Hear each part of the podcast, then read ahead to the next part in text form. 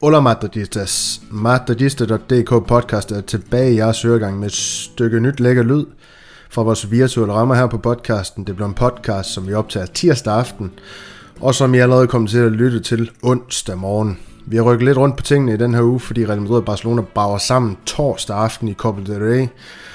Og måske også, fordi vi ikke kunne få enderne til at mødes på nogle andre måder i den her uge. Det er måske også en lille sandhed om tingene. Så vi bager op til kampen mod Barcelona i stedet for.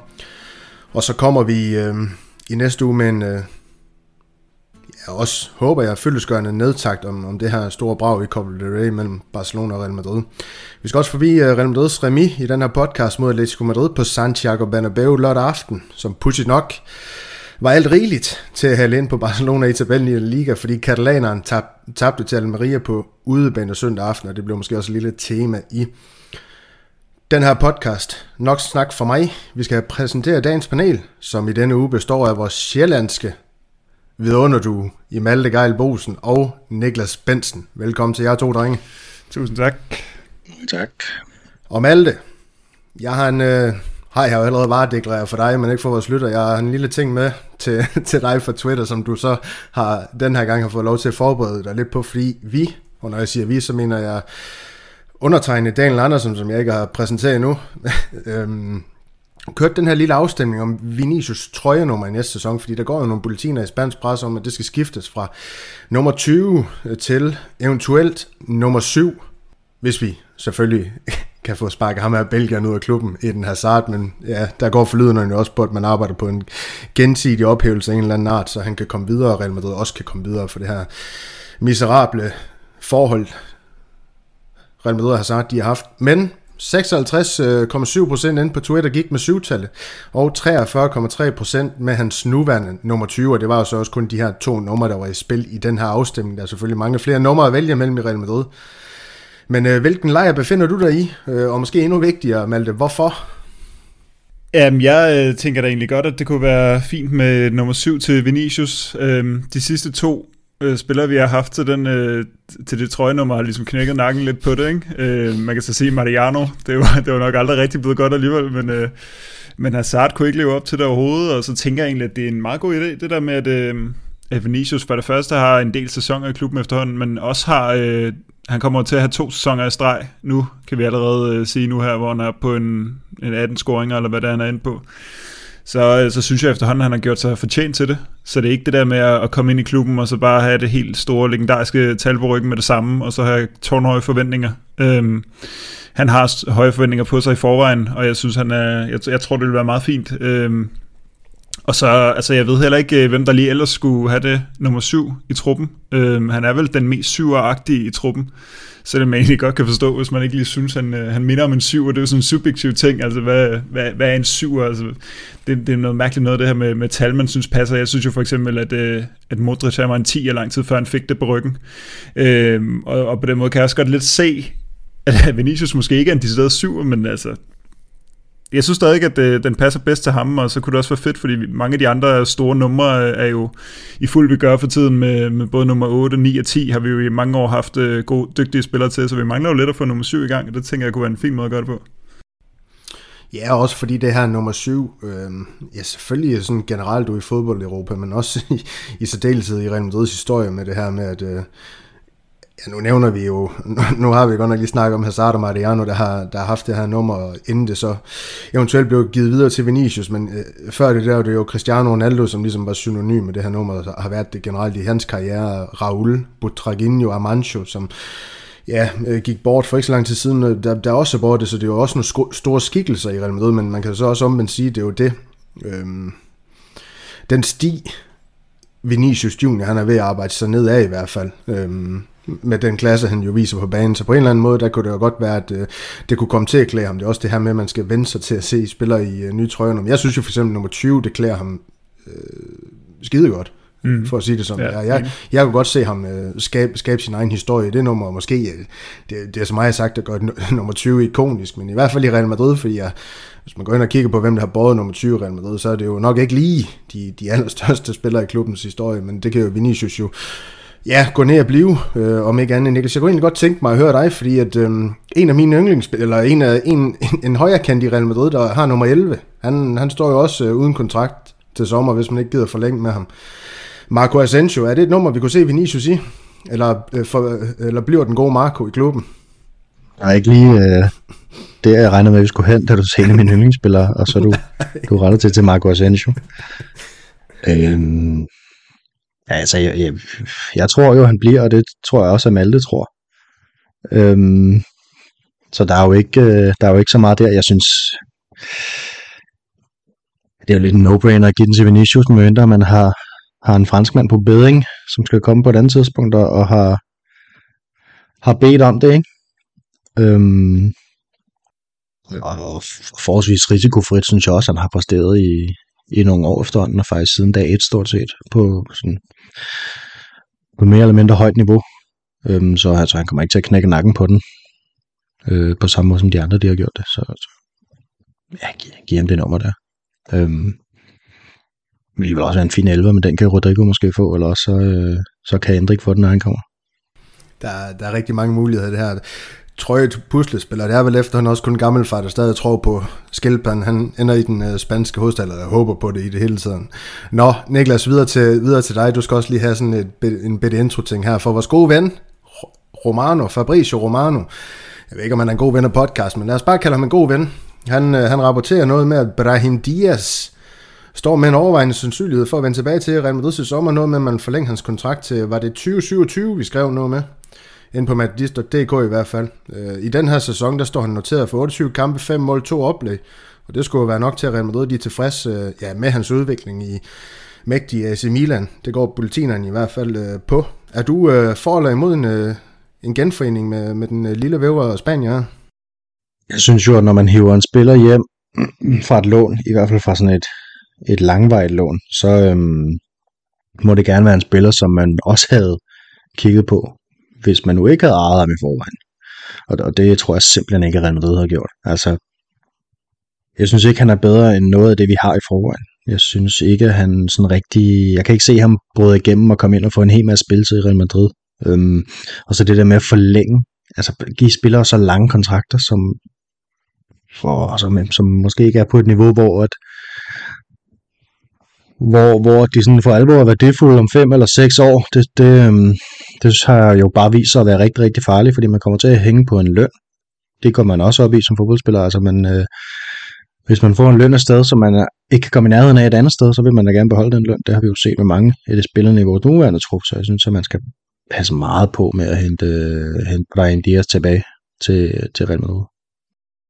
Ja, men Malte, jeg kunne egentlig godt tænke mig at få dig med her også, fordi altså, man må jo formode Brahim, øh, han trods alt, hvis det ender med, at man henter sådan en type tilbage, han hentes tilbage for at, ja, om man vil eller ej, styrke øh, Real Madrids mulighed offensivt, om det så skal være for højre kanten, venstre kanten, central bane, eller en helt, et helt fjerde sted, øhm, og så en mente, det vil jeg jo påstå det her til, til min, øh, til jeg engang ligger i en grav et eller andet sted, at altså Asensius øh, simpelthen middelmodighed mod de, mod de store hold, og, og selvfølgelig glemt af klasse mod de små. Jeg kan ikke se, hvorfor en spiller som Brahim ikke skulle kunne gå ind og, og overtage den rolle. Og her vil min pointe så også være til en væsentlig lavere løn, end det Asensio han også vil have, fordi politinerne, de går jo også på Asensio, han øh, har ikke øh, sagt ja til det kontrakttilbud, Real Madrid, de har smidt ham øh, afsted til ham, fordi ham og hans agent, de gerne vil have, have lidt mere mønt du Real Madrid, og, og på, på, på, altså, hvis man lægger de ting sammen, så kan jeg da godt se, hvor, altså, hvorfor man, eller tale for, at man skal hente Brahim ind, og så sige farvel til Asensio. Og jeg synes, det var lidt nemmere at svare på, inden du begyndte at drage Asensio med ind i ligningen, fordi der synes jeg faktisk, det bliver sværere. Jeg, jeg, jeg, jeg kan jo egentlig meget godt lide Asensio, og selvom at, øh, altså til den rolle, han har. Øh, øh, jeg siger ikke noget om alt. Nej, jeg, jeg er ikke sikker på, at... Øh, Altså Brahim, jeg er ikke, jeg er ikke sikker på, at man har det samme slutprodukt, som, øh, som Asensio vil have, eller det er jeg egentlig ret sikker på, at han ikke har. Altså Asensio har de der magiske momenter sådan lige ud af det blå, øh, og han kan være med til at, at, at smække et, øh, et lille hold. Og så ja, så, så har han nogle kæmpe svagheder, og han er op og ned, øh, men når han er god Asensio, så er han rigtig god. Jeg tror, ikke, øh, jeg tror egentlig ikke, Brahim han er i nærheden af Asensios øh, topniveau, hvis jeg skal være helt ærlig. Og så kan det godt være, at han er, han er meget billigere. Det, det er jo simpelthen umuligt at vurdere, fordi altså, hvordan skal vi sidde og vurdere, hvor meget de her spillere er værd? Altså jeg, jeg tænker, at Sergio han er på en, en løn, som han, øh, han fik på et tidspunkt, hvor han var en helt anden, øh, sådan, havde en helt anden status i fodboldverdenen, og derfor er jeg heller ikke så meget imod, øh, at, han faktisk, at han får en kontrakt, der svarer til, til sådan sin, sin ancienitet og sin, sin karriere på nuværende tidspunkt, og så lyder det irriterende for os Real Madrid-fans, at det så skal være en lønstigning. Øh, men det er jo baseret på, at vi sidder og råber og skriger af tv'et og, og tænker, ham der, han, han, har ikke, han har ikke fortjent en, øh, en lønstigning, men jeg tror stadigvæk, jeg vil, øh, jeg vil se Brahim Diaz som et, øh, som et ekstra... Øh, et ekstra våben i offensiven, og som i øvrigt også, øh, som det jeg har set af Milan, der har haft sin, der har haft sin bedste kampe mere centralt. Så jeg tror sådan set heller ikke, at han nødvendigvis er tiltænkt en, øh, en, en, en, en, en højre kant. Øh, ja, havde du noget, du ville øh, sige til det, Niklas? Mm, nej, men jeg vil egentlig bare vente lidt om, og, og nu spørger øh, Daniel, hvad han kan gøre, som Asensio ikke kan, eller hvad Asensio kan gøre, som han ikke kan. Men omvendt kan vi måske spørge, hvad, hvad kan, øh, hvad kan Brahim Diaz, som, øh, som Arribas ikke kan, for eksempel? Altså meget samme type spiller, ikke? Arribas, han kan også godt gå centralt, han kan også godt gå på højre kanten. Øhm, tage bolden til sig og sådan nogle ting, og, og er i klubben og leverer mega meget slut på, på, på, på andet hold og skåret øh, også i weekenden. I øvrigt i den der kamp, som de desværre jo endte med at tabe. Øhm, og hvis vi snakker om pris, så, så, så er det jo nok den, den allerbilligste løsning. Men kunne det ikke være fristende, fordi det havde jeg også, øh, det kan jeg jo bare sidde og påstå nu, men det står også i mine noter til det her, jeg vil have spurgt med om, netop det her, men kunne det ikke bare være fristende at så satse på spillere som Brahim og Arebas i stedet for Asensio? Der mener jeg jo, det bliver nødt til at blive på bekostning af, fordi at der skal heller ikke være alt for mange kokke til for dermed, så kommer der også på utilfredshed i truppen. Kunne det ikke være fristende, fordi vi vil jo også gerne se Arebas Malte? Altså, jeg synes jo, det der med at satse på Brahim Diaz, det lyder godt nok ikke sexet i mine, mine ører, og han er altså også Jamen, det 24... Det gjorde det jo ikke med for to måneder siden. Nej, men det er rigtigt nok. Altså, det, det kan selvfølgelig godt være, at det der vildskab kan komme, men jeg tror så, jeg tror så trods alt, at Ceballos han spiller en position og har et andet gemyt, øh, hvor, hvor, han, hvor hans, øh, altså hans iver, hans... Øh, hans arbejdsevne og, og så videre, og, og de skills, han ligesom havde, da vi hentede ham, øh, der var han jo et kæmpe, kæmpe navn i, i Betis, hvor Brahim Diaz i sin tid jo faktisk blev hentet sådan lidt panik i, i, en, i et januar transfervindue, fordi alle var skadet på det tidspunkt, og ja, så havde han et stort øh, navn i Manchester City som ungdomsspiller, men det var sådan lidt en, en fabrikisk panikhandling, ikke? og han fandt jo aldrig sin plads. Øh, og så tror jeg jo det der med, at øh, hvis han tager ovenikøbet skal have en kontraktforlængelse, det minder mig ekstremt meget om det, vi gjorde med øh, Jesus Vallejo, da vi øh, med ham lige, vi bare sender ham på det ene ligegyldige lejemål efter det andet, og nu hænger vi bare til ham til 2040, ikke? eller ej, det er det sådan noget 26 eller 25, det, det er en lang kontrakt. Ikke? Nu tjekkede jeg lige for sjov med Brahim, altså ifølge Transfermarkt, så udløber den i 2025. Det synes jeg er helt fint. Altså, hvis vi endelig skal bruge ham, så giver ham en sæson, og så kan vi sælge ham sæsonen efter, hvis det er. Øh, der, altså, hvis der ovenikøbet er med en kontraktforlængelse, så, så, er det, så er det lidt mere over i, på minussiden for mig i hvert fald. Nå, men jeg, jeg forsøgte at fortælle det øh, Asensio og klubben, det lykkedes ikke ret godt på bekostning af nogle andre spillere. Lad os se, om øh, der kommer nogle rygter i løbet af det her forår, der måske kan ja, hjælpe den kære Spanier lidt på vej, og, og måske også få jer til at se på Asensio på en lidt anden måde, end det I gør nu. Men øh, lad os hoppe videre i programmet. Vi skal til at snakke om Atletico Madrid. Øh, den her kamp, der endte 1-1 på mål af Alvaro Rodriguez for, øh, for Real Madrid. Ham her Castilla-spilleren, og så José María Jiménez for Atletico Madrid. Carlo han rullede med Courtois, Cabral, Militao, Rüdiger og Nacho. Kroos, Valverde, Ceballos og så Asensio, Benzema og Vinicius Junior øh, til at starte med. Skal vi ikke øh, lige, altså jeg, jeg beder jer om at forberede lidt ting, øh, sådan hist her, men skal vi ikke lige sådan overfladisk, eller det kommer I to til, øh, gå igennem kampen, øh, og så kan vi måske tage, komme ind på de her negative og positive ting fra kampen, som I, jeg har bedt jer om at forberede lidt på. Men øh, Malle, kan du ikke øh, dit udlæg med den her kamp, hvordan oplever du øh, affæren på øh, Santiago Bernabeu? Jamen, jeg tror for en sjældent gang skyld kan jeg godt gøre det sådan rimelig kort, øh, fordi jeg synes jo faktisk, Dejligt. det var en, en temmelig uinteressant kamp, det her. Altså, og apropos, vi lige har snakket Asensio, så er det her jo øh, fuldstændig vand på din mølle, ikke, øh, Daniel? Altså, det var jo en komplet ligegyldig kamp for ham, og intet lykkes. Øh, og ja, altså min store anke, okay, det kan vi vende tilbage til, men kampen synes jeg, at, øh, synes jeg egentlig bare forløb sådan altså det var, det var ikke lige så energisk, det var ikke lige så sådan magisk, som det var imod Liverpool for eksempel, og det er jo sådan en, det var en hjemmebanekamp, det var en øh, et derby, altså man kunne godt for, forvente sådan en eller anden form for iver, eller energi, eller altså der er virkelig noget på spil her, øh, og den, den, den sad jeg aldrig med. Øh, og især så, øh, så, så bed jeg mærke i, hvor sindssygt dårlige øh, Real Madrids afslutninger var. Altså Asensio har den der ene, som bare rører lige på Oblak, og som godt nok knækker, men, men den, den skal han jo tage Oblak, ikke? Og så har han også et, der rører langt over, og Rydiger har et fuldstændig ligegyldigt hovedstød, altså sådan, hvor han er helt fri på kanten af feltet, øh, og så hætter han den altså flere meter både over og til venstre for målet. Benzema rammer ikke øh, kassen på noget tidspunkt. Han rammer jo en gang, hvis nok i anden halvleg, og Vinicius rammer en modstander. Og sådan. Altså det er sådan, afslutningen var bare så dårlige, og, og så ender det med, at vi går til første halvleg, øh, eller til pause, uden at der rigtig er sket noget, og, og jeg synes, at det, det minder om en første halvleg, vi mange gange har spillet i den her sæson, hvor man føler, at de første 45 minutter er sådan fuldstændig forspildte. Altså, der er ikke sket noget som helst. Øh, og nu øh, skal Real Madrid så komme ud til anden halvleg og forhåbentlig gøre det bedre, og det synes jeg også, Real Madrid måske gjorde lidt. Øh, der var måske lidt mere iver med Vinicius, men igen, så sker der ikke det helt store. Øhm, og og så laver han jo sådan nogle udskiftninger, Carlo Ancelotti, på et tidspunkt, hvor han så sætter en, en, en, nogle, nogle spillere, han sætter øh, Kammervinker og Modric ind, som faktisk har et fint indhop, indhop begge to, synes jeg. Jeg synes, de skaber noget, noget ravage. Så sætter han så også Tchouameni ind på samme tidspunkt, men så sker der jo det, at Atletico får det røde kort lige efter, øh, hvor Real Madrid jo så kan lægge ekstra pres på. Øh, men der har man så taget spillere som øh, Kroos og Ceballos ud.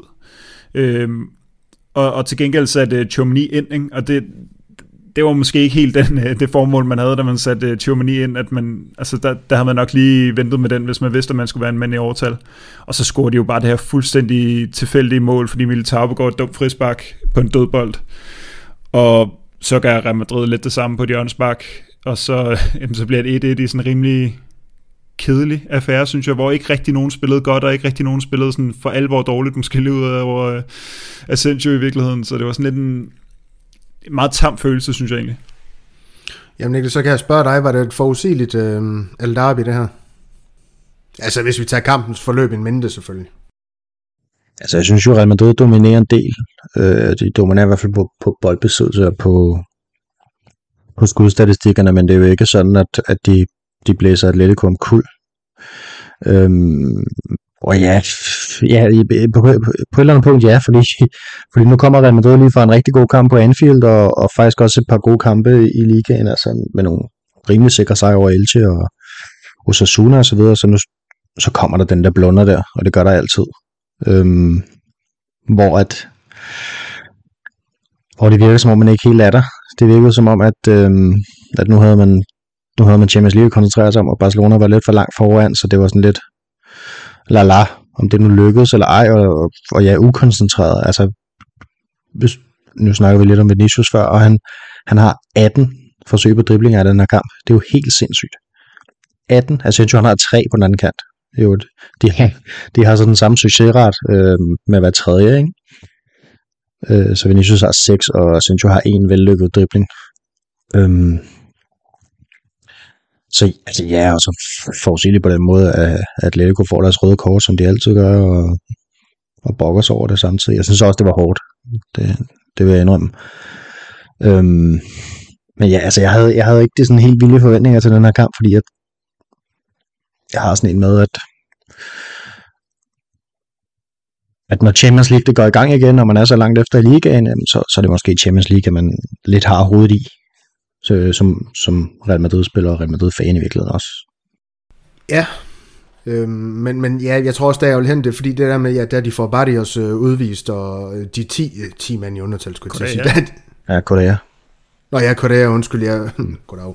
Øh, og, og de øh, i undertal, altså det er stadig det lamme, øh, samme, øh, ja, samme lam Atletico-udtryk, vi, vi, vi, vi ser i den her kamp jo. Altså det er jo bare den her øh, defensive blok, godt nok kommer de til, måske til at stå endnu dybere øh, i, i banen, øh, fordi de er en mand i undertal, men stadig, altså, det, de, de står jo bare og parerer og forsvarer, og det er jo lidt det, de gør i hele kampen, og så satser på de her omstillinger. Jeg synes for Atletico Madrid, hvis vi lige skal rose den lidt, jeg synes, at Griezmann, han spiller en, øh, en, en fremtrædende kamp. Han var, han var fin. Vi plejer ikke at rose øh, modstanderne på den her podcast, men det vil jeg godt gøre. Så synes jeg, øh, hånden på hjertet, jeg ved godt, øh, at Savic så dum ud i sidste gang, vi mødte dem og lavede det her røde kort på Vinicius, men jeg synes den her gang, og det må jeg bare sige, han pakker Vinicius sammen. Jeg ved ikke, hvordan I øh, så på Savic's øh, øh, kamp, øh, særligt over for Vinicius her.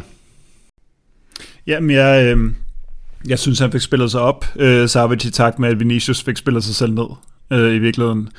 kan du ikke lige, øh, lige når du fortsætter med, altså lige øh, sætte nogle ord på, hvad der foregår med Vinicius, særligt de sidste 20 minutter af den her kamp her, hvor vi skal op og, og virkelig jagte. Jeg synes bare, han, han blev ringere og ringere. Jamen, det, det er mærkeligt, fordi han, øh, altså, det, det, det ligner jo på en eller anden måde, han er blevet ramt af noget nervøsitet, eller sådan noget. Altså, det er som om, nogle gange så har han det her med, fordi vi, vi roser ham altid så meget for, at han prøver igen og igen og igen og igen. Øh, og det gør han også. Men der er altså også nogle gange, hvor når det ikke lykkes rigtig mange gange, så rører den der, succes, den der succesrate der i, sin, i hans dribling, i hans aktioner i det hele taget, den styrtdykker. Altså det kan godt være, at han prøver igen og igen og igen, men det er ikke fordi, at øh, der kommer til at være større chance for, at det så kommer til at lykkes, fordi det er som om, han heller ikke rigtig selv tror på det. Altså nogle af de der stormløb, han tager, hvor der bare er uendeligt med spillere foran, så altså, det bare ikke bliver til noget som helst.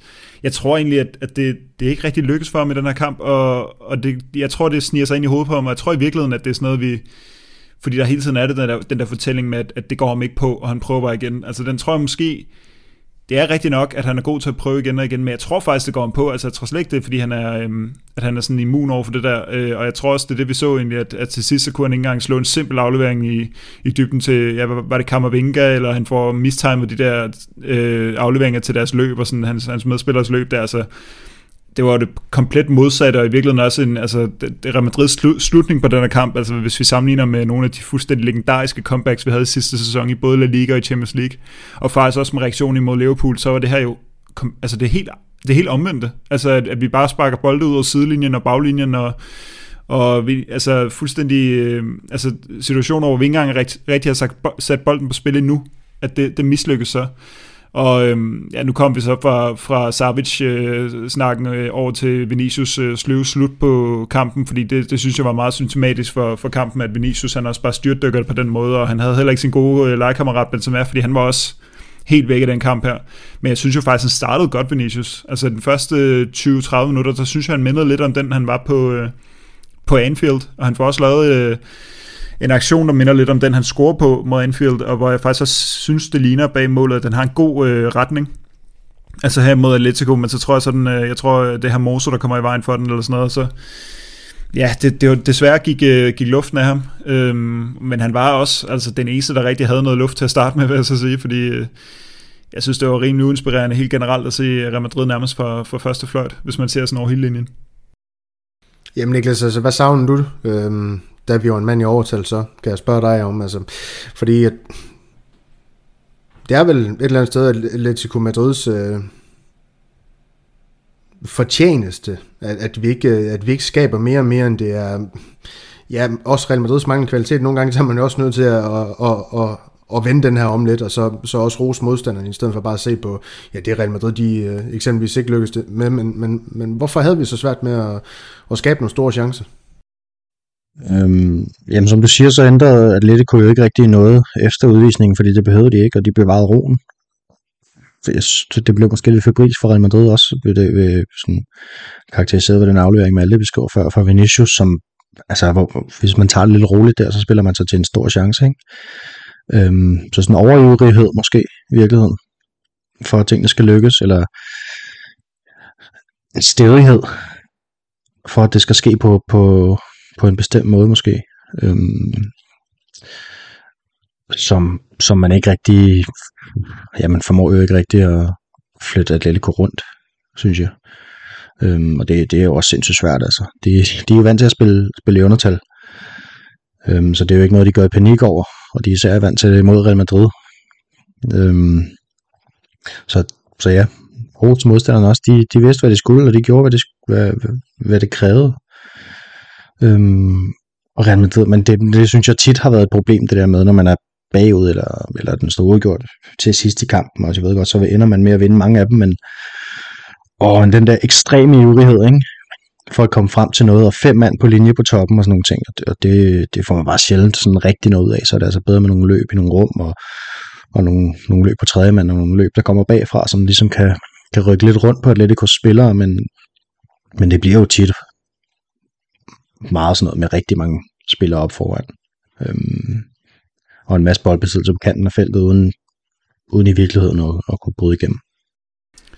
Det, jeg sidder sådan og tænker, når vi snakker om det her, fordi øhm, jeg kan godt huske nogle af de der, især de der El Darbis for, for nogle år siden, hvor det virkede fuldstændig umuligt at lukke op på det her Atletico-hold, altså hvor det næsten var som om, man ikke engang kunne få en ordentlig afslutning, men jeg synes jo faktisk, at Real Madrid kommer til en del afslutninger. Altså noget af det er, er sådan noget fuldstændig ligegyldigt uh, Asensio udefra, som, som kan blive både en dreng og en pige, ikke? altså nogle gange så, så knaller den op i krogen, og andre gange som i den her kamp, så lykkes det slet ikke. Uh, men altså Rüdiger har det der fine øh, hovedstød før, så, eller som jeg nævnte før, og så har... Uh, der er, altså Real Madrid vinder jo den her kamp 1,61 mod 0,32, hvis vi ser på XG. Og jeg vil lige ind og kigge, fordi jeg synes, det er en ret høj XG i forhold til, at, at vi scorer på sådan et, et hjørnesvaksmål. Altså, hvor kommer alle de her XG-point fra? Og en af tingene, der selvfølgelig trækker op, det er selvfølgelig Alvaros mål, men så er det også øh, en, en chance, som Benzema har i første halvleg, hvis man kan huske det, hvor at, øh, at Militao tager sådan drev op igennem banen, øh, og så smækker den ind over som sådan et fladt indlæg, som Benzema kan løbe frem til. Og det er der, hvor han sådan, øh, signalerer, øh, virker det som om, at, øh, at, at, der, at der skal blive snakket til ham, hvis han skal lade bolden gå, fordi så tror jeg faktisk, det er Vinicius, der står bagved. Eller også er det Valverde. Der, der står en bagved, der måske kunne afslutte bedre end, øh, end Benzema selv. Men alene det, at Benzema får afsluttet på den der, det giver en kæmpe værdi ind på XG, og den er også meget større, når man lige øh, ser den, øh, fordi jeg, jeg skulle lige nå faktisk finde øh, stream ind på TV2 Play for at finde den her chance, fordi jeg tror ikke engang, den er med i La Ligas egen video. Øh, så jeg spolede frem til, hvor den kom, og den er altså ret stor. Det er bare fordi, han sparker den så langt ud på tribunen, at, øh, at, den, at den ikke synes større. Øh, og han har også øh, nogle stykker i anden halvleg. Vi har nogle, nogle rimelig okay øh, lineskudsforsøg fra, fra Tjormani. Øh, e, et enkelt i hvert fald, så et, der er fuldstændig harmløst. Ikke? Øh, og så har vi også en god afslutning fra Valverde. Vi har også det der, hvis man kan huske det tidligt i, i første halvleg, hvor øh, det, det går rigtig hurtigt ikke? Med, med Valverde og Vinicius, Asensio og Benzema, der, der kombinerer hele vejen omkring højre side. Indtil Valverde så får den, den, den hopper en lille smule, han kan bare tyre den ind mod mål, ikke? Øh, og så, så skal det nok blive farligt, i stedet for så sparker han ud til indkast. Altså det er sådan, og dem der synes jeg, der var nogle, nogle stykker af i den her kamp, altså hvor, hvor jeg egentlig ikke synes, at det er fordi, at Atletico nødvendigvis er sådan en total solid blok, som Real Madrid bare slog og slog og slog på, men aldrig rigtig fik lukket op, som man havde en, en fornemmelse af under dengang de havde med de andre, og, og Godin og Felipe Luis og Juan Fran og alle de der virkelig tunge gutter nede i forsvaret, ikke? Der, der, der, synes jeg egentlig også, at der, altså, jeg er ros til modstanderen, og Atletico er altid gode til det der, men jeg synes også, der, der manglet noget skarphed øh, over Real Madrid. Altså det, det er heller ikke altid, øh, man kan være sur på Asensio, men det er heller ikke altid, han sparker de der bolde, altså nærmest ud til, til eller til indkast, øh, når, når han får sådan en skud udefra. Nej, lige præcis. Øhm, jeg tror egentlig, vi parkerer alt det her snak nu, og så skal vi lige have fat i jeres øh, positive og negative nedslag. Men jeg ved ikke, om vi har været forbi dit negative sådan lidt i din snak, men det kan du bare lige rulle ud nu, det her med Real Madrid's indstilling øh, generelt i kampen, som du har valgt at, som et fokuspunkt i hvert fald på de negative, på negative siden. Ja, men det er fordi, jeg synes jo, øh, jeg synes jo allerede, indstillingen var, var svag fra starten af. Jeg synes, nogle gange kan fornemme det der med, at det er som om, at, at, at presset, det er især på presspillet, jeg synes, man kan se det, at det er sådan, øh, så er der lige en, der presser her, så er der en, der presser her, og det er ikke rigtig organiseret, og det er heller ikke sådan vanvidspres, og det er som om Real Madrids pres kun fungerer, når det virkelig er sådan vanvidspres, fordi jeg, jeg har jo Ancelotti mistænkt for ikke at ane, hvad, hvad presspillet det hele taget er, så det handler egentlig bare om, at alle spillerne, de skal gå fuldstændig amok på en gang, og så lige have en nogenlunde fornemmelse for ikke at, at løbe for langt væk fra deres øh, positioner, men når det kun bliver sådan enkeltvis her og der, så bliver det sådan et ligegyldigt pres, og det synes jeg øh, var tydeligt, øh, tydeligt i kampen, og så fik jeg også lidt en fornemmelse af, kan det være, at man man allerede nu har nedprioriteret ligaen, og, øh, og det her måske havde set helt anderledes ud, hvis, øh, hvis Barcelona havde smidt point dagen før. Altså havde, havde, havde vi så været meget mere energiske, fordi jeg synes, der er manglet noget energi, så, det, så derfor så peger jeg på sådan indstillingen øh, som sådan mit negative nedslag. Ja, Niklas, det kan vi jo, i, i stedet for at, at skal reagere alt på mig, for mig på Maltes øh, kritik af, af Carlo endnu en gang, så kan vi bygge øh, en bro videre over til, øh, til dit negative nedslag, som er resultatet i al almindelighed, særligt en mindre det her Barcelona-nederlag dagen efter til Almeria. Ja, det er sådan lidt øh, efterskældet, ikke? Fordi, at, fordi da vi får det her kryds her, der, der er jeg egentlig rimelig balanceret med det, vil jeg sige, fordi jeg har det sådan lidt, at, at, at det betyder måske i virkeligheden ikke særlig meget, øh, fordi Barcelona er så langt foran, som det er, og så lige pludselig så taber de altså ud til Almeria. Og så bliver det rigtig ærgerligt at smide point til Atletico, hvor man er i overtal, og hvor at, øhm, ja, hvor, hvor det virkede som om, at, at, at det, som man skulle bruge for at, øh, for at vinde kampen, det var måske bare en lille bitte smule mere ro, øhm, så man kunne få sat de rigtige afleveringer. Øhm, frem, frem for, en, for en fabrilsked, mener ikke, ikke en ro i indstilling eller noget som helst. Der har alle været fint ind på, at der var sgu, der var ikke fordi pulsen flød over på den måde. Øhm, og så har det været 5 point i stedet for 7, og så kunne vi i virkeligheden have bragt os foran øh, i, i næste klassekort. Det kan vi vel i princippet stadigvæk, men chancen er godt nok ikke særlig stor for det. Så, så jeg synes, man sidder med sådan en ærgerlig følelse. Ekstra ærgerlig her efter Barcelonas øh, nederlag. Også fordi jeg synes, efter, efter deres øh, nederlag til Manchester United, så kan man jo vente den to veje. Så kan man sige, enten så øh, kanaliserer de alt deres øh, positive øh, energi, som de jo øh, har i overflod oppe i Nordøst Spanien, øh, over i ligaen, og, og vinder bare videre der, eller også så har det, øh, simpelthen, betyder det simpelthen, at, at de kommer til at lide et knæk, øhm, at nu har man ligesom fået sat gang i den der bølge, eller prikke hul på bølgen, eller hvad man vil sige omkring øh, nederlag, og nu kommer de bare, ikke? Det, det, skal jo, det vil jo stadig vise sig, hvad for en vej Barcelona er, er gået, men, men der er jo en chance for, at, at, at at det, at de rødder Europa igen, at det, det, det betyder noget for selvtiden, og det betyder noget for, for resultaterne i den kommende tid. Ja, vi kommer jo til Barcelona, de har også nogle, nogle skader og lidt af hvad de, de øh, bakser med. Men øh, Malte, vi skal jo ikke kun lede efter hårene i suppen, for Real Madrid de øh, kom trods alt øh, tilbage i den her kamp mod Atletico Madrid. Ja, du vil have mig til at pege på nogle positive ting. Det synes jeg faktisk, ja. øh, det synes jeg faktisk var lidt svært. Øhm, den ene er selvfølgelig peget på, at, øh, ja, at vi, vi kom tilbage. Altså, vi tabte ikke, men jeg ved, altså det er jo i mangel på bedre, fordi selvfølgelig skal vi ikke tage på hjemmebane til 10 mand, men øh, vi fik trods alt en point, og så, så hældede vi en lille smule ind på dem i, i tabellen der. Ja, det gjorde du meget kort, og det var måske også øh, det eneste, der gør Malte. Niklas, du må forklare mig, hvad du mener med, med det her med midtbanerotationerne, de nu giver mening. Det var ganske kort skrevet af dig, så uddyb. Hvad, hvad menes der? Men øh, kryptisk. Synes jeg du, mener at det bare... Carlo han laver, der giver mening nu?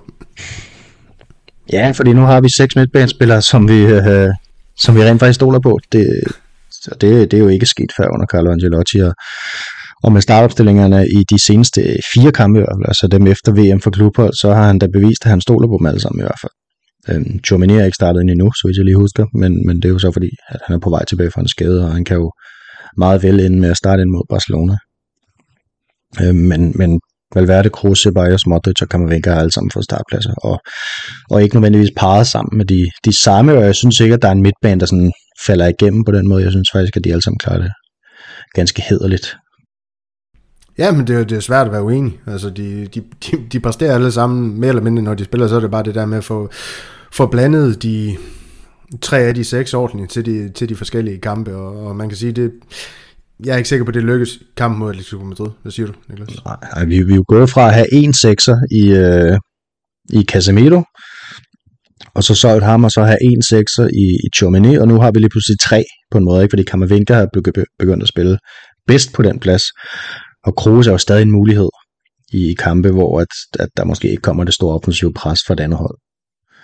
Øhm, så det er jo i hvert fald en, en, en interessant regning, synes jeg. Ja, men jeg fandt ud af her, var det i weekenden, hvorfor jeg ikke ser tidligere Real Madrid-spillere spille, fordi det, det kan godt være lidt hårdt en gang imellem at se uh, de her masterclasses for, for klassespillere i Casemiro, der, der voldtog, eller han voldt, eller satte en dæmper for, for Newcastle og vandt det her Mickey Mouse trofæ sammen med resten af Manchester United, spillerne og den gode Ten Hag. Men øhm, lad os komme til det sidste øh, positive nedslag her fra Atletico Madrid-kampen. Han er Castilla-spiller. Han er blot 18 år. Alvaro Rodriguez, og så er han uruguayaner. Det er jo også øh, lidt fragt, kan man sige. Hvad er I begge to enige om, at det var et af de positive punkter for, for den her kamp? Eller måske, ja, de, de seneste par kampe i al almindelighed? Ja, altså det var jo det positive øh, nedslag, synes jeg, i den her kamp, som jo burde have været vundet. Men så, øh, når vi så trods alt får det mål der, det er en, en ung fyr, og det er en Castilla-dreng, øh, det kan jo ikke andet end at, at gå lige i hjertet. Øh, og meget, meget flot mål, synes jeg også. Altså fedt det der med, at han bare sætter sig igennem. Altså jeg har svært ved at se Latassa gøre det der, for eksempel, i sidste sæson, ikke? hvor han, altså, han, han virkede lidt mere bleg. Der, der, er det så, der, der synes jeg trods alt, der er noget karakter over Alvaro, øh, synes, man, synes jeg indtil videre, man sådan kan fornemme.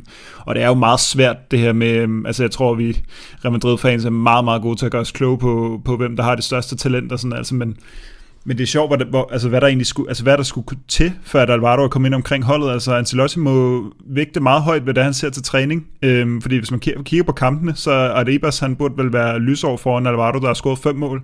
Men så er der Arribas ligger og var, øh, er topscorer for Castilla, ikke? Øh, men så kommer Alvaro bare ind og slår til med det samme. en onde tunge vil sige, det gør Arribas også, og han, i og med, at han også scoret inden for 28 sekunder, ikke? Men, men jeg synes bare, det er fedt, øh, og, og om ikke andet, så putter det Ancelotti en lille smule i en benlås, i forhold til, at nu kan han jo nærmest ikke se bort fra ham, og det, det altså jeg vil, jeg vil da glæde mig til at se mere til Alvaro i den her sæson.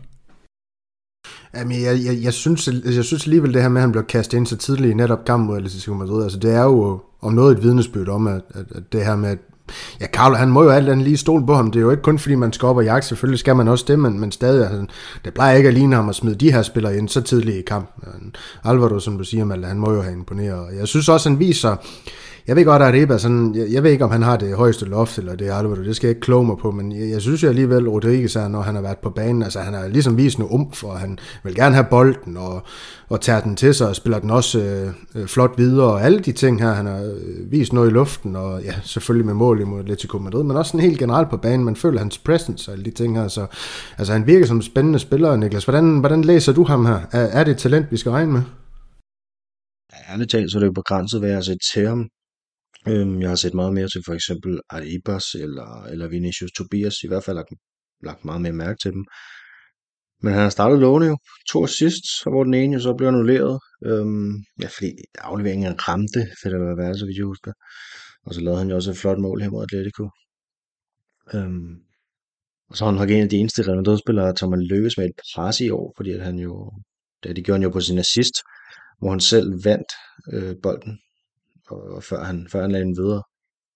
Så synes jeg også, det viser noget format at gå ind i sådan en stor kamp her, øh, som den mod Atletico, og så gøre det, øh, som han gjorde. Og, og vi taler jo ofte om, at det er sådan den måske allermest afgørende faktor hos alle Real Madrid-spillere, der skal lykkes. Altså alle, der kommer til Real Madrid, i hvert fald mere eller mindre har jo talentet øh, til at spille en eller anden rolle for Real Madrid, men, men det er ligesom personligheden, der skal gøre, at, at man lykkes, altså den skal simpelthen være der.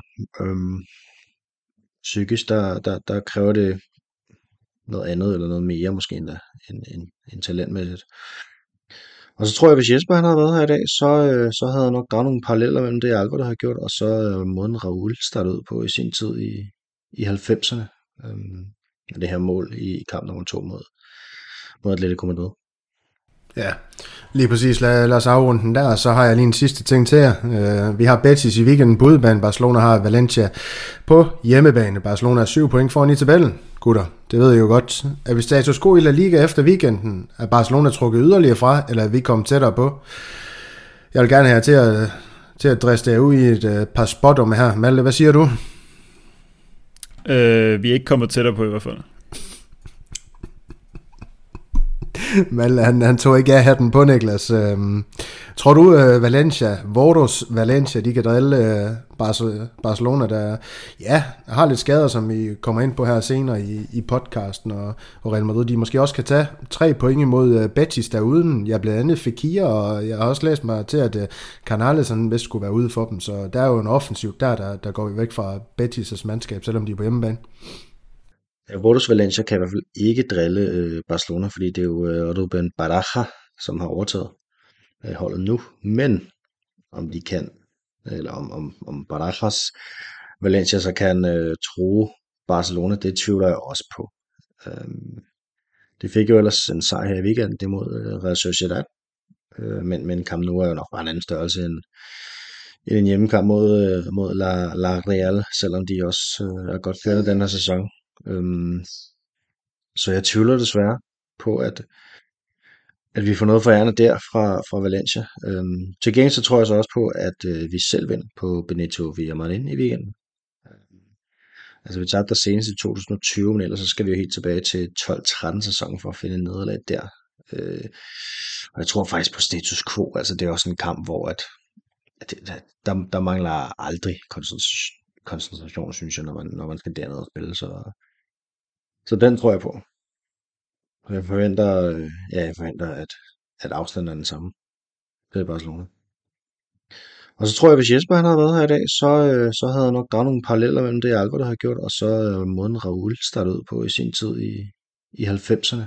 Øhm, det her mål i kamp nummer to mod, mod Atletico Madrid.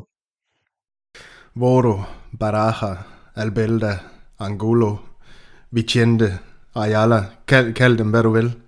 Det, det er Valencia. Folk alle sammen, og Jesper hader dem.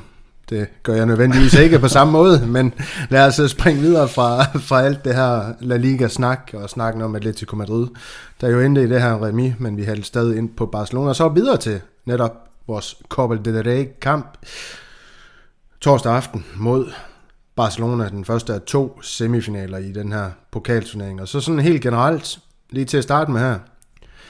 Jeg kan starte med, jo, jeg tror sgu, jeg starter med, med dig, Niklas, fordi du er lidt gammel af gårde i det her selskab, eller ligesom mig lidt gammel af gårde i det her selskab.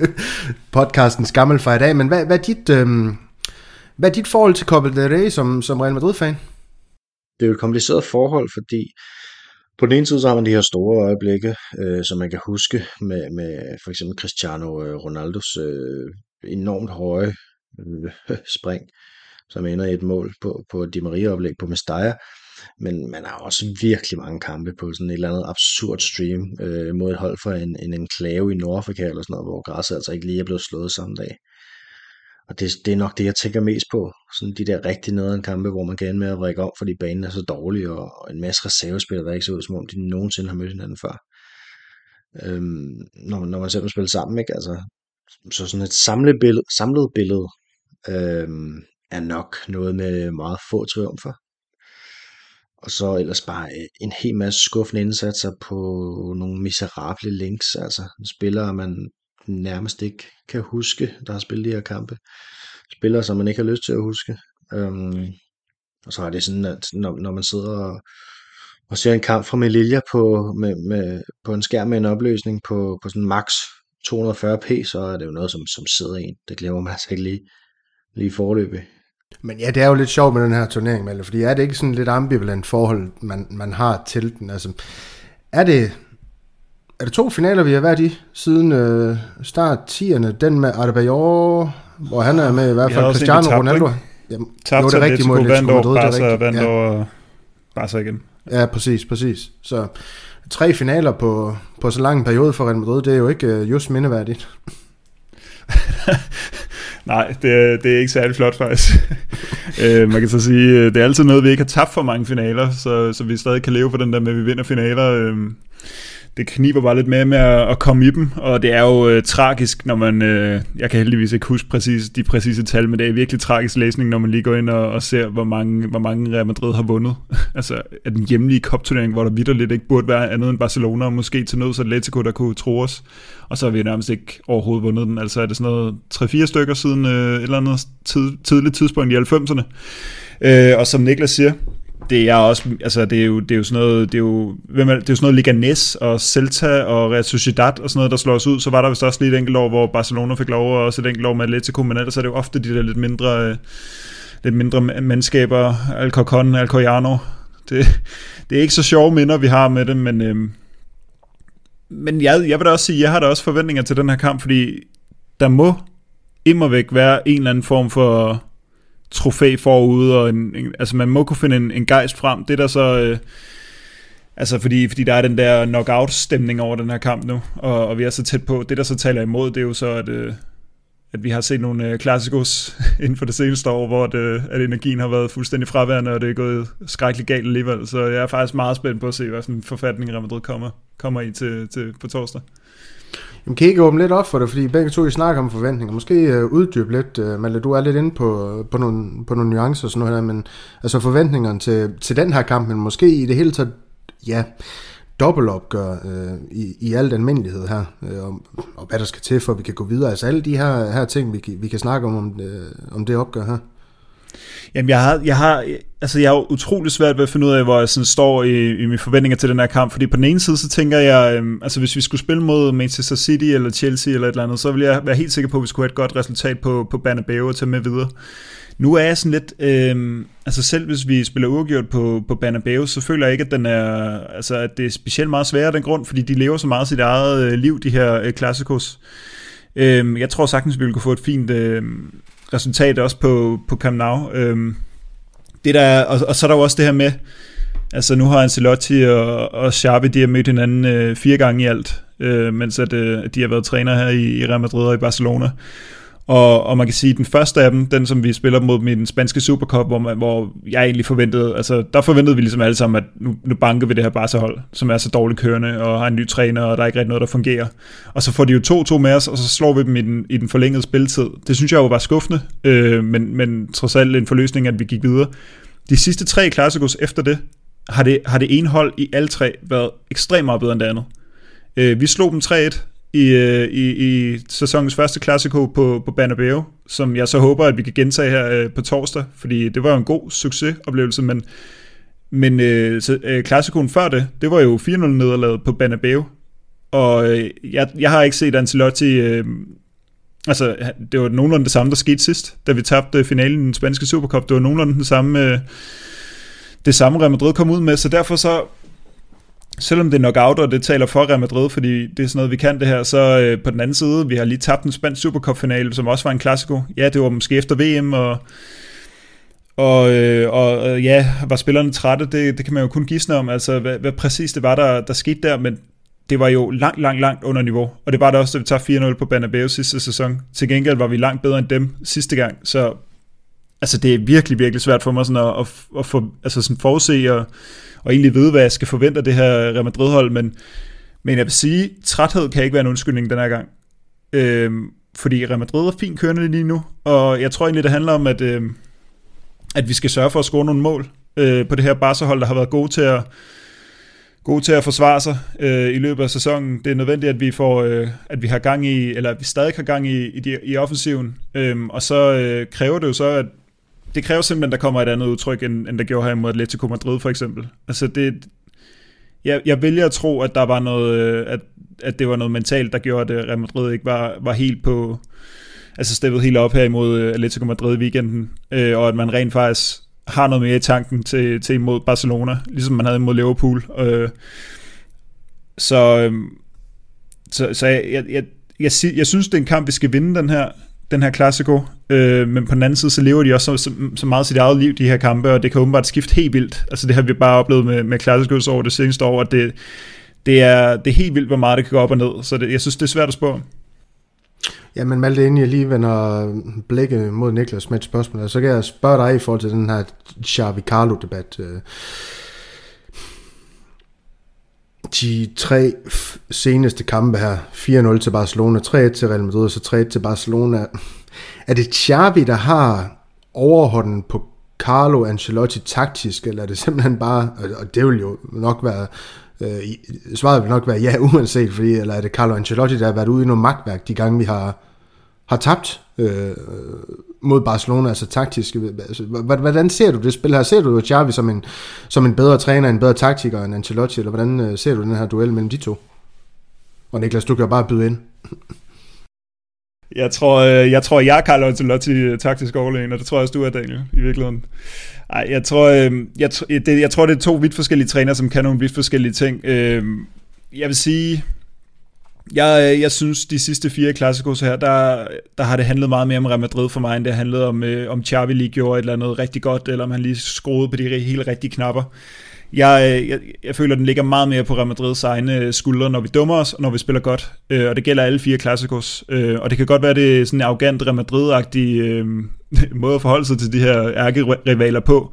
Det er ikke sådan, jeg har det, når vi møder andre Champions League-hold øh, i sidste sæson heller. Der synes jeg godt, man kan pege på nogle specifikke ting, vi gør godt eller dårligt, men jeg synes meget kan koges ned til fuldstændig manglende energi. Altså, den, den, øh, den Supercup-finale, vi tabte til dem 3-1 her forleden, eller i, øh, eller i, i start januar, eller hvornår det var efterhånden. Øh, det minder mig jo meget om hjemmebanekampen imod Chelsea sidste sæson, hvor vi havde vundet øh, 3-1 på Stamford Bridge for. Det minder mig om at øh, PSG-kampen på, hjem, på udbane mod PSG, hvor vi også var helt væk. Det minder mig om den måde, vi røg ud af Copa del Rey på. Det er som om, at lige pludselig så kommer det de her kampe, hvor Real Madrid bare er helt væk. Og man kan godt sige, at det er træthed, eller det, altså jeg ved simpelthen ikke, hvad det skal, hvad, hvad, hvilken argument man skal finde, men det, det virker jo som om, at det er en form for taktik, som Ancelotti ligger til de her kampe hvor det skal køre mere på kontra, men i og med, at han laver den taktik, så, så, så, så siver energien fuldstændig ud af det her hold, fordi det kommer jo ikke altid sådan i sådan en træthedsperiode. Øhm, og derfor så synes jeg, at øhm, jeg føler, at der skal lægges meget mere kritik af Ancelotti i det her kamp. Det er min sådan subjektive holdning, som jeg måske ikke, altså jeg ved selvfølgelig ikke, om jeg har ret i det, men, men det er meget mere, øh, jeg har meget mere kritik til over for, til over for Ancelotti, end jeg har sådan ros for, for Xavi, fordi jeg synes jo også, det er sådan noget, altså den måde, vi, øh, vi fik Gavi til at ligne, øh, altså øh, Maradona imod, imod os seneste, seneste klassikos, hvor, hvor han scorer og laver to assist, og han får bare lov til at smække de der indlæg ind med venstre, altså det er som om Real Madrid, jeg, jeg sidder med sådan en fornemmelse af, at Real Madrid har brug for at være en underdog øh, i de her slags kampe, når vi, når vi føler, at vi er langt bedre end Barcelona, så, øh, så, så kan det være, at det ikke går, altså det er i hvert fald... Øh, det har vi i hvert fald set nogle beviser på i det seneste år, at så er det gået helt galt. Øh, det er måske også derfor, vi ikke vinder mesterskaber. Altså, hvem ved, øh, at hvis vi er på toppen, så, så har vi svært ved at blive derop. Øh, mens at, øh, at, at Xavi måske har været bedre til at, at proppe den der energi ind øh, i at, at få sine unge spillere til virkelig at præstere i de her kæmpestore kampe, som en klassisk jo er. Øh, mens at Real Madrid, de kan komme med det der virkelig svage, trætte udtryk, og det, den synes jeg, den ligger på Ancelotti i hvert fald. Ja, Niklas, du kan også få lov til at give dit øh, besøg med i den her trænerdebat, og så kan du også svare på, hvordan den gode Carlo han så skal gribe den her kamp an på Santiago Bernabeu på torsdag mod Barcelona. Jeg er egentlig meget enig med, med Malte i, at Ancelotti han har, han har sådan en stor aktie i, øh, hvordan de her hvordan de seneste klasser går sig forløbet. Øhm, sådan i negativ forstand, hvis man kan sige det, sige det sådan. Øhm, de har jo været ret mindeværdige, øh, om ikke andet, specielt nederlagene, hvor, hvor jeg synes, Real Madrid er blevet ydmyget af et hold, som ikke burde kunne ydmyge Real Madrid. Altså, jeg, jeg synes ikke, der er nogen grund til at tabe sig overbevisende til, til, til, til det her Barcelona-hold. Hvis vi kigger tilbage til 2011, 12, 10, de der år der, så kunne man jo godt se, at, at dengang der var Barcelona noget særligt øh, i forhold til nu. Så, så derfor så synes jeg, at de var lidt nemmere at æde, de her de nederlag dengang. Øhm, man kan jo bare kigge ud i Europa, øh, og, og, så, og så kigge, altså de rører ud til, ja nu Manchester United i år, de er så meget godt kørende, men, men sådan helt generelt, så rører de jo bare ud af Europa hele tiden. Er det fire gange på to år, at man er rødt ud af Europa, det er jo, det er jo exceptionelt. Det er jo, det er jo et tal, som, som nærmest ikke kunne lade, kunne lade sig gøre, ikke? Øhm, og så alligevel så ender det med, at de ser rigtig gode ud, når de møder os og det, det er jeg godt nok lidt træt af, altså det er jeg lidt ked af.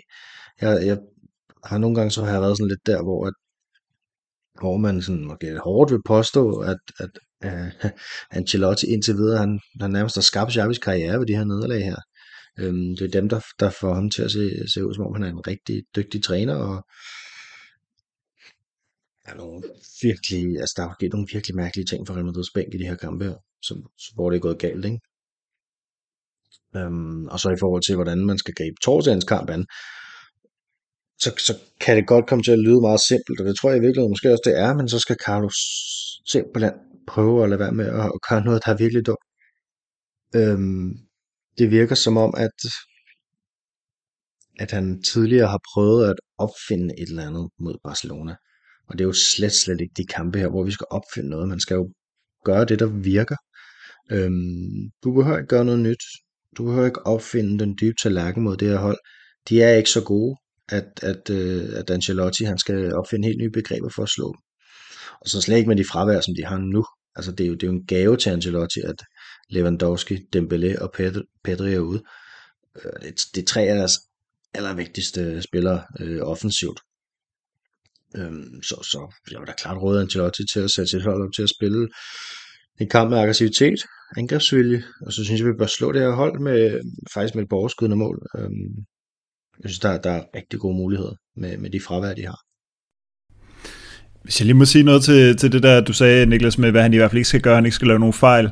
Så altså, jeg er jo fuldstændig enig, og han må heller ikke, altså, han må heller ikke, han må heller ikke tale for meget ro ind i de her spillere. Altså Real Madrid, de skal komme ud med gejst, og de skal komme ud med lysten til at slagte det her Barcelona-hold. De skal ikke komme ud og tænke, jamen det skal nok gå, og vi har masser af tid, og kampen er lang, og alt det der. Altså det, øhm, det er den der sådan lidt, nogle gange er jeg næsten bange for, at det der sådan lidt lavet udtryk, vi nogle gange kan have i de der store kampe, næsten er sådan en, en måde at, at tale spillerne sådan lidt til ro inden et meget, meget stort og vigtigt opgør, for at de ikke bliver alt for, for nervøse, men samtidig også blive alt for rolige og tage alt for nemt på det. Og så lige pludselig er man bagud 1-0, og så står den 2-0, og så står den 3-0, og så er det bare, så er det bare overstået, inden, at, inden vi når at få set os om. Ja, øh, jeg er enig. Det, jeg synes, det er først sket, at man tager for let på det. Øhm, egentlig både det første, Ancelotti, Xavi, øh, Classico, som vi vandt efter forlænget, øhm, hvor man kommer foran, så slapper af, så scorer de, og så skal det samme igen. I stedet for, altså få nu bare stukket kniven ind, helt ærligt. Øhm, på det tidspunkt var vi meget bedre end dem. Øhm, og så er det klassiko tidligere på sæsonen her, hvor vi vinder 3-1, og det ligner jo øh, en klar sejr. Og Real Madrid også klart bedst, men vi får først scoret til 3-1 i overtiden på et straffespark. Inden da har Barcelona gået til 2-1 øhm, med, med 10 minutter igen, så kampen når rent faktisk skal blive spændende, selvom den ikke behøver det. Og det synes jeg bare er enormt frustrerende, at, at vi ikke kan levere de der, de der stød til Barcelona, som bare slår dem ihjel. Altså, så jeg, jeg, jeg synes ikke, de, de er gode nok til, at, at det skal, skal, skal volde os så store problemer, som det gør. Men ja, hvis jeg hurtigt lige må byde ind med det, så er det jo det her, der, der kan være bagsiden af den her madrilianske arrogance, som du også snakker om uh, lidt tidligere. Det er jo det her med, at det også godt nogle gange kan blive en hvilepude, fordi som du siger, især de her dobbeltopgør, det skal nok gå, de skal nok klare det. Uh, det er selvfølgelig en anden snak, når du er over en kamp, så er det jo problematisk, men det her med to kampe, så, så kan man måske godt uh, desværre komme til at se den indstilling her. Men er vi simpelthen bare ude i det her med, at uh, Niklas, du snakker om, at de mangler Lewandowski, og de mangler også Pedri, de mangler Dembélé, og så var der en anden, de også mangler, var ikke det? Uh, hvem er jeg glemmer? Fati, måske. Ja, måske Fati. Ja. Altså det er vel i bund og grund bare nu kniven, den skal sættes ind. Og så det her opgør, det skal, det skal afgøres, eller dobbeltopgør, det skal afgøres allerede uh, torsdag aften. Ja, der er ingen grund til, at Real Madrid ikke skal vinde øh, den første kamp med med flere mål end et, synes jeg. Øhm, det, jamen, det handler om, som, som alle siger, at, øh, at gå aggressivt til værks og lade være med at, at spille det ned. Altså Real Madrid er favoritter her, synes jeg. Og de skal ud og angribe. Øhm, så er jeg overbevist om, at det, det, det skal lykkes. Øhm, altså Dembélé har virkelig... Øh, altså Nacho har haft en svær kamp over for Dembélé, ikke? som måske kunne sidde i baghovedet. Det kommer han så ikke til nu. Øhm, gudskelov. Øh, Lewandowski har også haft sin kampe mod Real Madrid, hvor, hvor han kan tænke tilbage på, at det kan sagtens lykkes igen. Han har scoret fire mål engang for Dortmund. Han har lavet et mål og to assist i sine to øh, klassikos mod Real Madrid. Han er også ude. Pedri det her er jo sådan en, han er jo altid farlig. Altså han, jeg vil lige kigge, han har lavet syv mål i år, fire af dem er i kampe, hvor, eller hvor Barcelona har vundet øh, 1-0. Så det er jo sådan en spiller, der slår til, når det gælder. Øhm, og en af dem vandt de jo 2-1. så, så han scorer mål, når det gælder, og han er, og han er en vigtig spiller på den måde, og orkestrerer en hel masse. Så det, det er jo tre sindssygt vigtige spillere derude for dem. Og på samme måde vil jeg lige sige med Alaba, altså hvis, hvis nu er det Alaba, han var klar nu her, lad os sige, at han blev klar til nu, så skulle Ancelotti træffe et valg på den venstre bak der. Og jeg er ikke sikker på, at han har truffet det rigtige valg. Nej, Nej det er men, men, men det kan han så blive nødt til nu, ikke? fordi nu har han ikke det valg. Så det er jo, det er jo meget heldigt på en eller anden måde, og, ja, det, så, det, fordi han, han, han havde skøjter på, på, på Anfield, ikke? Eller Alaba, han var helt ikke. Jeg har sjældent set noget lignende. Aldrig for ham, i øvrigt. Øhm, så det er lidt sådan lidt, så tror jeg, at han lige ikke er med i den her. Lige præcis. Lige præcis. Men øh, lad os slutte af med en øh, bitte øvelse her, som jeg godt kan lide, når det især er mod de øh, ja, store hold i de store kampe, som Barcelona jo er, og og, og få lavet det her styrkeforhold over for hinanden med en kombineret startopstilling med spillere, der ikke er på skadeslisten. Det vil så sige, at øh, Lewandowski og Dembélé og Pedri og, og så videre, Fati, øh, ikke er med i den her øvelse, ligesom Alaba Mandi, øh, til dels Rodrigo, ikke er det for Real Madrids vedkommende. Jeg har bedt jer om at sætte et hold hver, Jeres hold, gutter, de er fuldstændig identiske, undtagen på målmandsposten, så jeg kan jo måske gisne lidt om, om I har snakket lidt sammen. Nej, det går jeg ud fra, I har, men I har begge to Kunde på højre bakken. I har Militao og Araujo i det centrale forsvar, Balde på venstre bakken, så har I Kamavinga på sekseren, Modric, Kroos øh, foran ham, og så har I Valverde, Benzema og Vinicius Junior i front. Jeg kunne godt lige tænke mig at høre om et par ting. Øh, Kammervinga på sekseren, er det dagsformen over Tjormini? ja, for mig er det. Øh, vi ved ikke helt, hvor han står endnu, Tjormini. og Kammervinga er jo, er jo en opadgående kurve, ikke? han har jo spillet fantastisk på den. Øhm, og, og Ancelotti har jo snakket om, at han bliver nok nødt til at prøve dem begge to sammen på et tidspunkt. Jeg synes ikke, at man kan sætte Kammervinga af til, til sådan, hvis man skal stille stærkest hold lige nu i Real Madrid. Nej, jeg tror øh, for mig er det, øh, jeg har skrevet øh, Kammervinga eller Kroos. Altså, det er sådan en af de to. Øhm, jeg, jeg, jeg kan godt lide ideen om, at Kammervinga har noget mere energi inde på midten, øh, og han kan ikke... Øh, han skal spille lige nu, og jeg synes egentlig ikke, at ikke gør så meget lige for tiden, øh, som, som gør, at han, øh, han skal ind og have den plads der. Så øh, Kammervinga han er ikke til at komme udenom. Så kan jeg så spørge lige netop øh, det her opgør, hvorfor Araujo han skal i den centrale forsvar, ikke på højre bakken. Jeg tror ikke, han kommer på højre bakken imod øh, mod Real Madrid, og det er der, han egentlig, jeg synes, han har vist sig stærkest, øh, for eksempel over for Vinicius derude. Jo, det kan da godt være, han kommer ud på højre bakken. Der har han, øh, der har han været god. Øhm, de sidste to øh, klassikos, som Real Madrid har vundet, øh, der har øh, vi dog scoret, altså scoret imod øh, Barcelona netop ved at Vinicius er kommet forbi Araujo. Øh, det var svært at sige på, øh, på, på højre bakken, så, øh, så men, men jo, jeg, jeg, jeg ved det faktisk ikke. Øh, lige nu her i øvelsen her, jeg har så bare prøvet at stille den, den stærkeste opstilling, og der handler det simpelthen om, at vi har øh, komplet, øh, vi, mangler, vi mangler gode højrebacks på de her hold i det hele taget, og, øh, og jeg synes egentlig kun det, han står fint i billedet, og jeg tror også, øh, jeg ved heller ikke, om um, Rydiger eller, eller Andreas Christensen er, er sådan bedre i, i det overordnede billede, men det kan da sagtens være, at Arujo rører ud på, på den højre der. Ja, Niklas, du har Modric med i stedet for Gavi. Hvordan, øh, hvordan kan det være? Oh, ja, markant bedre hovedspiller, ikke? Hvis du spørger mig. Øhm, Gavi, han er jo øh, kommet til at kalde ham en, øh, jeg ved det, en radiobil den anden dag. Altså, han tonser bare ind i folk. Jeg, jeg, jeg må bare sige, at jeg har svært ved at se det. Sorry. Han er også den spiller i La Liga, der begår allerflest frispark, så det er jo et mirakel, at hans, øh, hans, hans øh, første karantæne først kommer nu, på grund af fem advarsler. Altså, han har begået 53 frispark. På en, øh, har fået fem gule kort. Det er imponerende.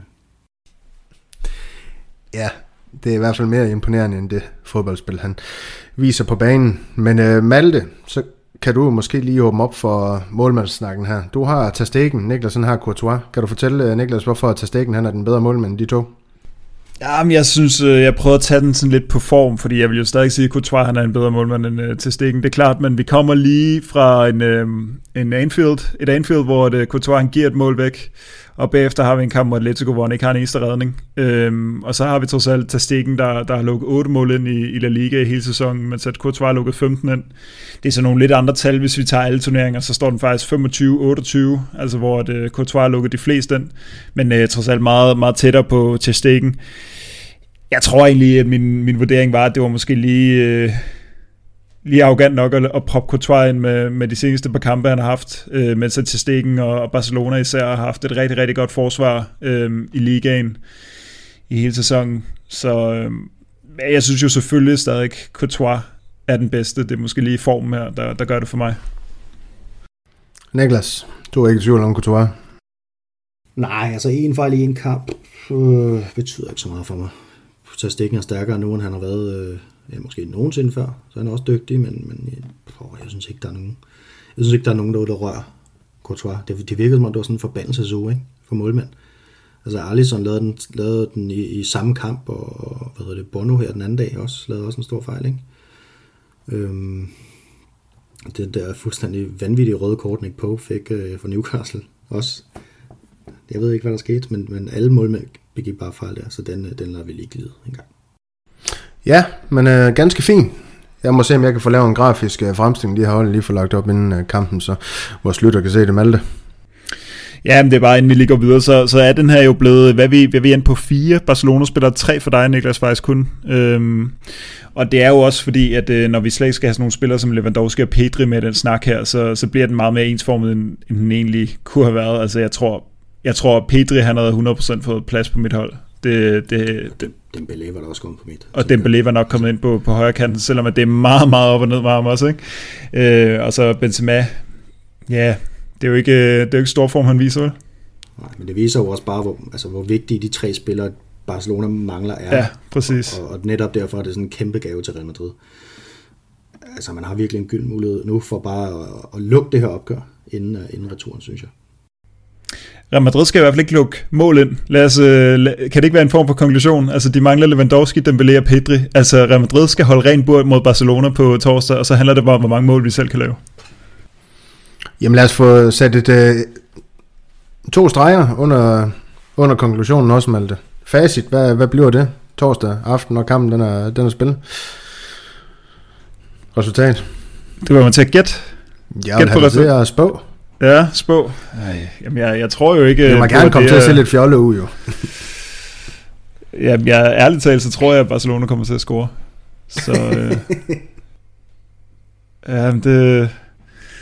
Det er fordi, jeg frygter jo, at, vi kommer, at, at der Ancelotti-syndromet har lagt sig over Real Madrid, fordi de har set, at øh, Barcelona er harmløse, de mangler spillere, og så kommer de sløve ud til den kamp her, og så lige pludselig så sparker Rafinha den slags langskudsmål ind, som man gjorde i sommer i det der venskabsklassiko, eller noget fuldstændig lige så usandsynligt, men som kun sker for Ancelotti's Real Madrid i klassikos. Så jeg siger 2-1 til Real Madrid. Uh, så er der i hvert fald spænding i, i returen på Camp Nou. Niklas? Ja, jeg ser lidt sådan en, en, øh, Araujo-scoring efter et hjørnespark for mig, øhm, som den ene mulighed. Og ellers så tror jeg ikke, de scorer. Altså, det kan selvfølgelig godt være andre end Araujo, ikke? Det er jo ikke, øh, det er ikke sådan, at han er den eneste, der kan hoppe.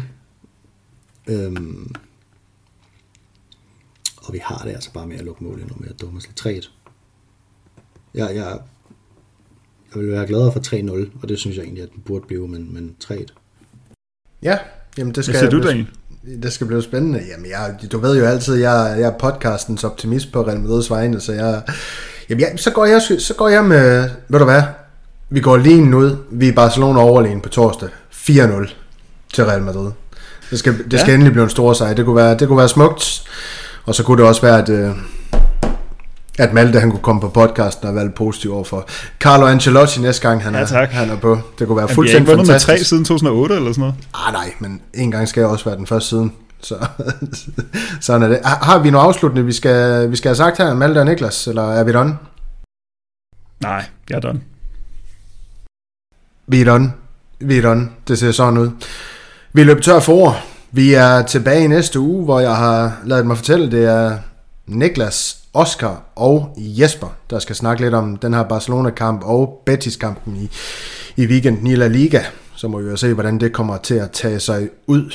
Det var alt for den her gang. På genhør næste uge. Alla Madrid. Y nada más.